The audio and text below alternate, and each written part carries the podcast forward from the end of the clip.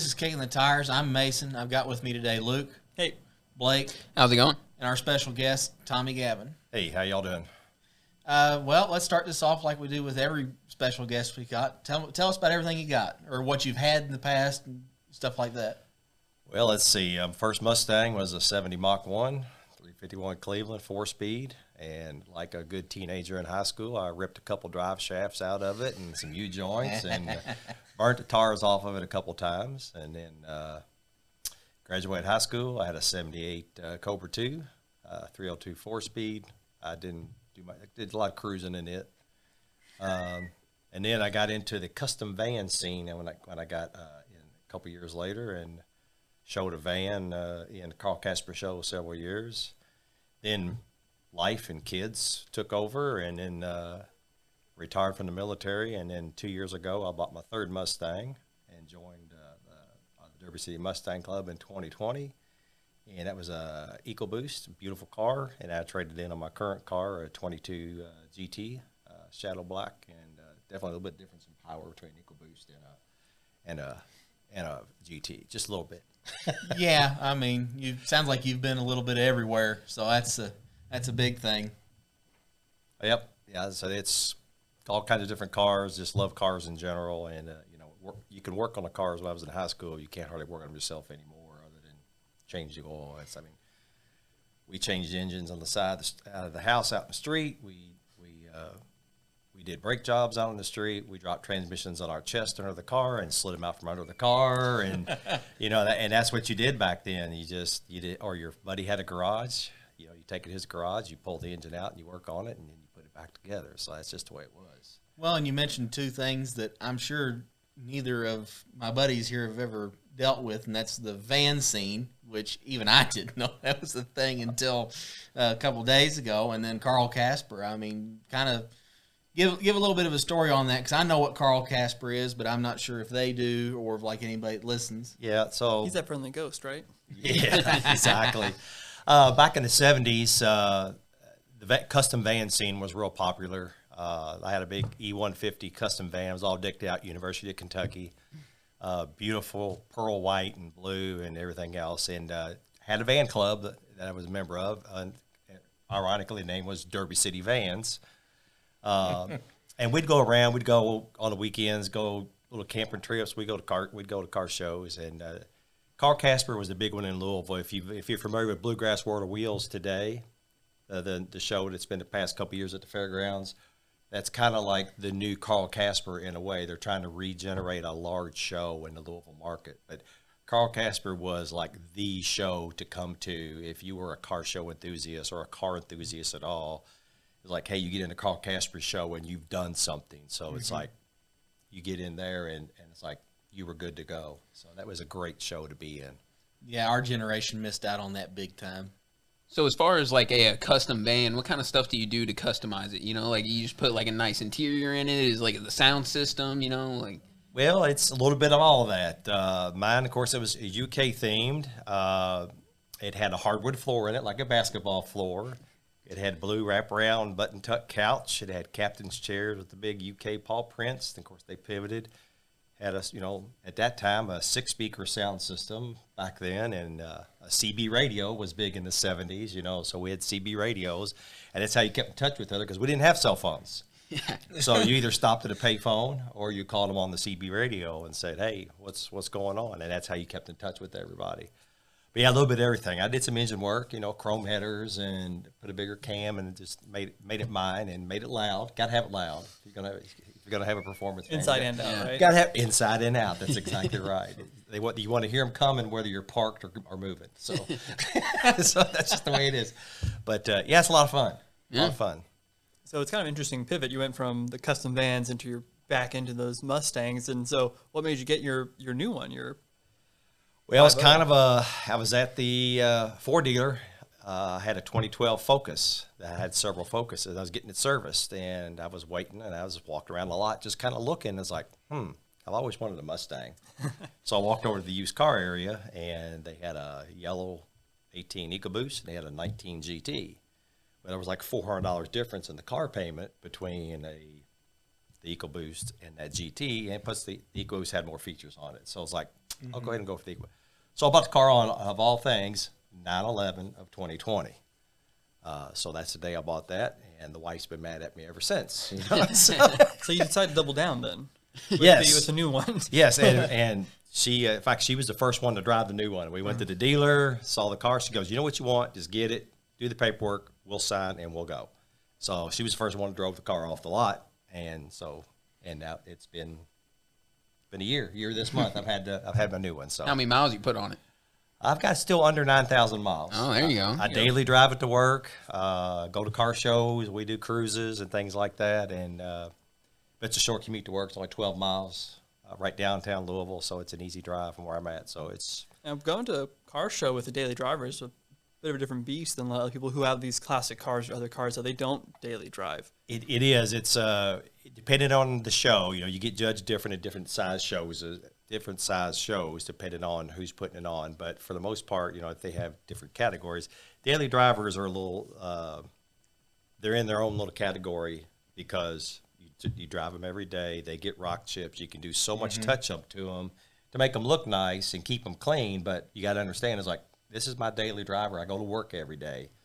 So it's like different when you have someone that has one, like you said, it's like, it's just, it's in my garage. I drive it on the weekends mm-hmm. or I trailer it to a real, a, a big show. Yep. It's a big difference. And that's why they're in different categories. So it's, it's, it's tougher to keep a daily driver looking new uh, because you d- drive it every day. So, yeah. How many tips or tricks you do to make it, you do, do you follow the clear bra? Do you do that kind of stuff? Or I, I've been wanting to do that, but uh, it's it's you know it's that's uh, one of those uh, they're they're not expensive, but they're not inexpensive. So it's like you, you do what you can. But I do a lot of self care, uh, keep it clean, uh, some spray on ceramic coating. Mm-hmm. I do a lot of vacuuming out of it. Yep. Uh, I keep extra towels and stuff on top of my custom floor mats so they stay don't get worn out. And uh, I just Um, I probably wash it every weekend. Well, you uh, know, that's a big thing. I mean, if you're going to daily drive a show car, in a sense, it's just like whenever I first started with that little maroon car and it was the only one I had. It drove me nuts going to a show and saying I had a daily driver because they all would act like, no, there's no way that's your daily. But I, you can ask them. I drove it to high school every day unless it rained. Yep. I was going all the time in that car. You also got special and, parking for that thing. Yeah, I did. I, I had the right connections. Yeah. But, you know, that was the thing. You, you take and make sure, instead of letting it set for two months before you go to the next show, it's like you said, you're going out every week and you're washing it, or you might go out one night and dust down the interior. It's not let's take and wait until the show's the next day to clean it up. It's let's do a little bit here, a little bit there, and, you know, you'll have an immaculate car. And it's, to me, going to shows, when somebody says that I daily drive this car, I put, say, one thousand miles on it a week, then, you know, that guy to me, if his car's as clean as the guy that's got one that's trailered in, he's doing a lot more work, and he's got a lot more pride in what he's got. He's not scared to drive it. He's going out and he's enjoying it every day. Yep. Yeah, it's it's tougher to keep a daily driver, to, to, like you said, to be a show car mm-hmm. uh, because it it is a competitive field, whether, whether people like to admit it or not. Uh, people are out there and they love to show their cars. And they love. Not, people will tell you, I'm not here for the trophies. Well, they get the trophy, they, you know, their face lights up. Yeah. You know, they're, they're excited, mm-hmm. uh, and that's a good thing. Uh, yeah. But to your point, you got to work harder to keep a daily driver to be looking as good as the trailered in car, uh, so you can be, you know, your car gets a fair shake when you're at a show. And oh yeah, it, it's a lot of hard work. In which I know you've went to a few of them, but like for guys like us that drive the Mustangs, there's the Mustang Club of America national shows that happen every year. And if you ask me if there's any class that's judged harder than anybody, it's probably the daily driver class, because you got some guys out there that are diehard guys that are going to like. I know you know Camus Glover from yep. Fall City. Yep. He'll drive from here to California and go a longer distance than really what he needs to to see other things, right. And he'll have that car looking like it just ran off the showroom floor. He always does. And that's man, that's a guy that's really got the passion for this kind of stuff. More passion than I probably got. Yeah. we, we got a guy in our club's got a twenty twenty Shelby G T five hundred, and he goes a lot of M C A shows. In fact, I, th- I think he's in Melbourne this week. They, the mm-hmm. Melbourne show was this weekend in Melbourne, Florida, and several of our members went down there. they do a lot of national M C A shows. So they, they travel everywhere. They go to Oklahoma, they go up to Buffalo, they go to Florida, they go to North Carolina. I mean, they travel everywhere. And, uh, but, you know, they, it takes a lot of work to, to keep them going. Well, and you just got started in that, right? With the indie show that just came up yep. here last uh, two months ago, I guess? Yep, very fortunate. Went to the, my first M C A show up in Indianapolis. It was a beautiful show. Uh, I was fortunate to get a gold in my category, so uh, I did well. So, but uh, it's it's a whole different experience when you see how all the classes are broke out and how mm-hmm. they judge the different cars and the different classes. It's you see a lot. It's kind of eye-opening in a way because you see things you don't see at your little yo- local shows. You see a whole different side of the car experience and the car judging and everything that goes with it. It's like, wow, it gets pretty intense uh, to compete in some of those categories with some of those cars. So, mm-hmm. And really to have that many categories, you have to have enough of a turnout in the first place. Because I know with like a lot of the local shows where you don't, I mean, you don't have but one hundred cars, you get more in the few categories, and it's like, well, that's the only person in that category. Here's your trophy. You yeah, know? So it's like, exactly. It's kind of a double-edged sword, you know, where it's like you would like to be able to separate them out more, and then sometimes you get like um, smaller shows. Say you have, you know, like a sixty-five coupe and like a twenty twenty Mustang. Which one do you, you know, how do you judge that? You know, that that's the shows that tend to have a little bit of a problem for me, and you know, that's one of the big things that I. Like with my show that I put on every year, I'm big on let's try to find as many ways as we can diversify this to bring in more people because, you know, it's like he said earlier, there's guys out there who tell you, oh, I don't want a trophy, but as soon as they get it, it's like they're a little kid that just got told they could have anything they want in the candy store. Oh, yeah. And, I mean, you've that almost kind of, and I don't know, it, I guess it's a little bit of the show scene today. But a lot of shows are losing guys like that because they're narrowing it down so much that it's killing guys that come in. Like, I went to three or four straight off the bat after I bought that little sixty-five, and I never won a thing. Right. And, you know, I mean, it's not the best-looking car out there, but I shouldn't be in the same category competing against a brand-new Mustang with one that is fifty-six, fifty-seven years old. That's right, just exactly. That's a no-brainer. My car's old. It's going to have dents and dings and bad spots in it. This guy just rolled it off Bill Collins' lot. Yep. I mean, it's crazy. And we heard a lot at a show this weekend, this past weekend. It's like, it's like there were a lot of newer cars. Mm-hmm. Uh, they got awards, and it's like, you know, it's it, in, in a lot of those local shows, a lot of it's what is in the eye of the judge, mm-hmm. you know, where they have a real detailed judging sheet, or it's just like they judge on overall cleanliness or the looks and – and then what the judge likes sometimes. And, and that's part of it. You you got to know that going in, because if you expect to go to a show and get a trophy or an award of some type every time you go to a show, then you're in it for the wrong reasons. All these shows are raising monies for a charity of some type. So, you know, twenty dollars is typical. It's like, so yeah. we go to support that club, to help support that charity, just like yours. You know, it's like that's what people do. They get an award, great. You know, they're happy. Mm-hmm. But it's it's all about, we go to as many events as we can, our club does, to help support all the local clubs because they're all doing the same thing. They got a charity they're trying to support, raise money for, so it's like we help them out by being there. Well, also helping other driver, other participants as well. I remember my first club, my first car show, and everyone was so excited to see me there because as a, as a younger person, they really wanted to see more and more of those people my age starting to participate. And they were all very eager to provide advice and like, oh, you should look at this, you should look at yep. that. This is a great resource. I know someone who does this. And it it is a community that they they want to help each other. Yeah, the car community is unique. I mean, the, you, you, when you go to a car show, everybody's car family. Yeah. Don't care what kind of car they're driving or their age. You're in the car family at that point, and, and they'll do anything to help you. Yep. Well, this poses a good question for me, and I really would like to hear from everybody on it, is, is you know, what is going to be more attractive towards getting – younger guys into this, because it's it's kind of like you said uh, when you were talking to me on the phone the other day, you know, there's it's a lot more older guys than it is the young guys. What do we got to do to start bringing in the guys our age to do this kind of stuff? Because, you know, if we don't, the car shows are probably going to die. Yeah, and it's that that's a challenge I think every club has, and we've talked about it as our club, is like, how do we attract the younger members? Because the younger ones typically like the newer cars. Mm-hmm. It's got all the technology and everything with it, and it's a more modern look. a young guy like you may want to go out and search for a sixty-five Mustang or or a sixty-two Corvette or something to to want to buy and, and restore and show it. So, you know, what what how can we attract those young people there? And somebody asked me one time, what do I get for my twenty-four dollars annual dues to your club? I was like, well, I, I said right off the bat, I said, you get hundreds of years of experience from people who've been doing this since they were your age. And we've got people that's been in our club since it was founded back in the eighties, and they're still there. And it's like, so you get all that knowledge and experience from those people, and they'll help you do anything you want. You need know how to help restore a car? Go talk to this guy. He can point you to the right people.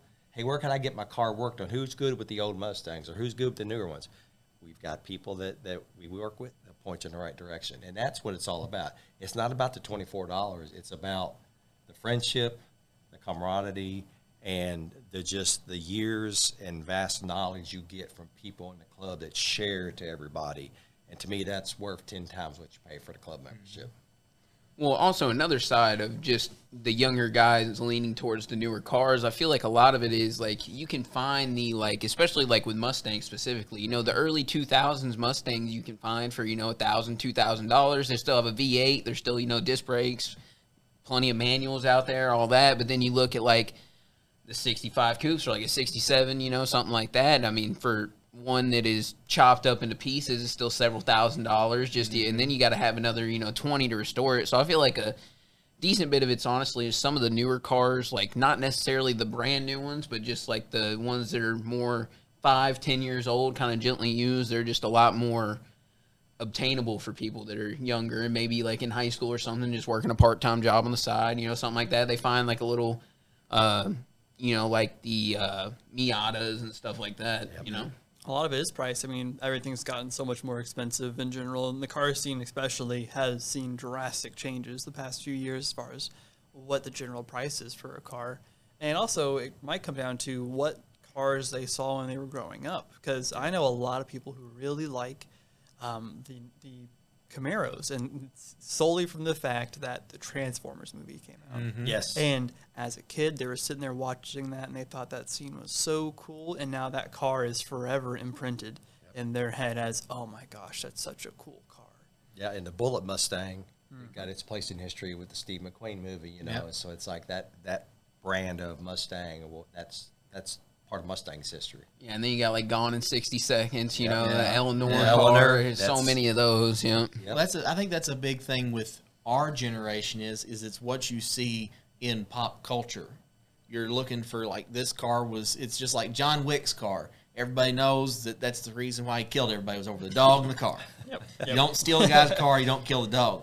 But, you know, I mean, that's where a lot of our generation gets things, but at the same time, we've also, as car show people that run it, we need to become more open to, instead of being just the American market or just Ford, just Dodge, whatever, we need to start opening our horizons towards maybe the J D M market, because there are a lot of guys that are going towards that. He's got a three thousand G T Mitsubishi yep. that is a nice little car. I mean, we need to be more open to that, because you don't see a lot of those at car shows. You right. see those more at like the events like that are cars and coffees that are real lax, and it's just hanging out and chatting and stuff like Cruise that. Cruise-ins and things like that. Yeah. Right. Well, it yeah. also might be the, the age of it, too. It's a um, ninety-three, ninety-two, mm-hmm. ninety-two.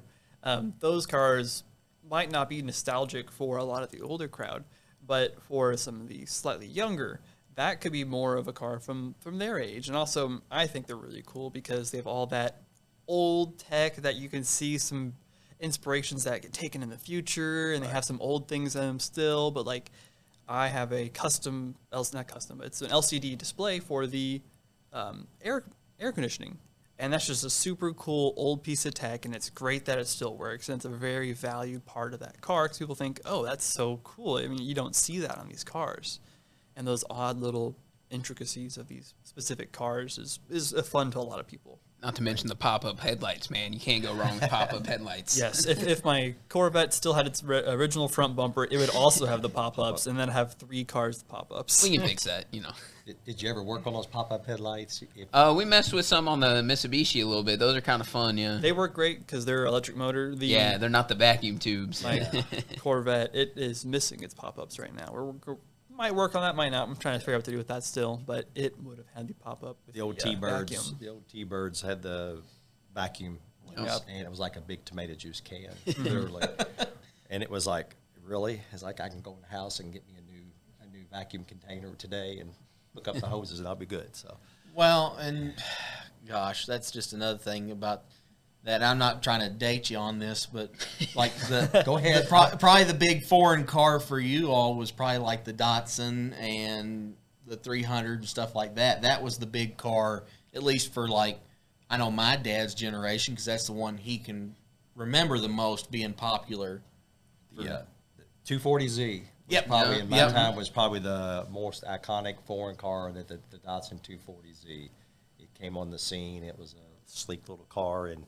That was one of the first foreign cars I remember mm-hmm. uh, ever seeing or, be, or dealing with was, was one of those. They still have a uh, cult following. People oh, yeah. still love the look of those cars. And it's the same thing with the Mustangs, but they're different crowds you don't see interact very often, which is unfortunate. I think there's no car guys. Reason, I was going to say, I think part of the reason why like I like the J D M style of cars most is just because they're not as bulky, I guess. Like most of them are really tiny cars. You see like the... Uh, Like I said, the Miatas earlier, stuff like mm-hmm. that. I mean, they're all just like four-wheel disc brakes, rear-wheel drive, you know, manuals, like the, the M Gs and stuff like that. They all just had a focus on, I guess, like drivability instead of just straight line power. Mm-hmm. I think that was part of the big reason why they got popular in the seventies because you went there was the there was the fuel crisis, and most of these big three dealers and all the big American companies were building land barges of cars. I mean, I'm I don't mean to say it in a bad way, but I mean, oh, yeah, the, the Cadillac was a boat for a reason.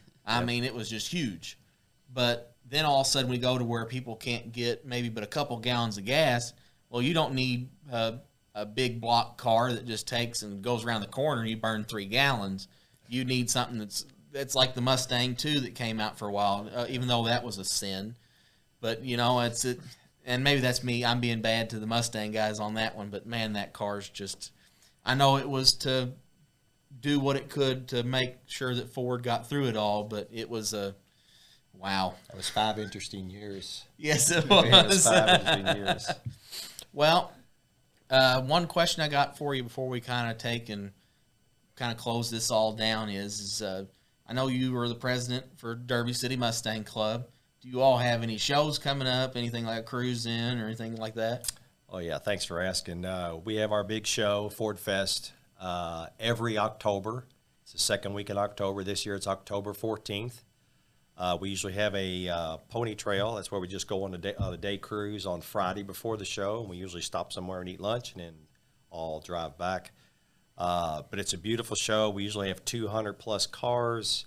And our show benefits uh, three charities that are close to our heart. Uh, our hosting dealership is Bill Collins Ford, so uh, one of our big donations is to the Bill Collins uh, Parkinson's Foundation that Mister Collins uh, had. And then we also give to Active Heroes and the Crusade for Children. So it's three local charities, mm-hmm. and everything we raise from the show, that money goes straight to those uh, those charities. Uh, so we, you know. We get, like I said, we get two hundred plus cars. We see you guys there from yep. Fall City all the time, yep. and a lot of our other sister clubs from Cincinnati and Indy and everywhere. So it's great to see people come in and support us. So you know, and it's an open show. So bring your, bring your, bring your car out. Yep, yep. And uh, Ford might be there. Yeah, we'd, we'd love to have you. Well, I, I I will attest for them on that. I've been to it for about the last four or five years. And I've enjoyed every year I've went, so I'm I'm looking forward to being out there this year. And for anybody listening, come and uh, come and visit us. We'd love to see you while we're out there and talk shop a little bit. Absolutely. But uh, thanks everybody for listening. Make sure to check us out and uh, give us a like and share, and tell all your friends about us. Uh, this has been Kicking the Tires.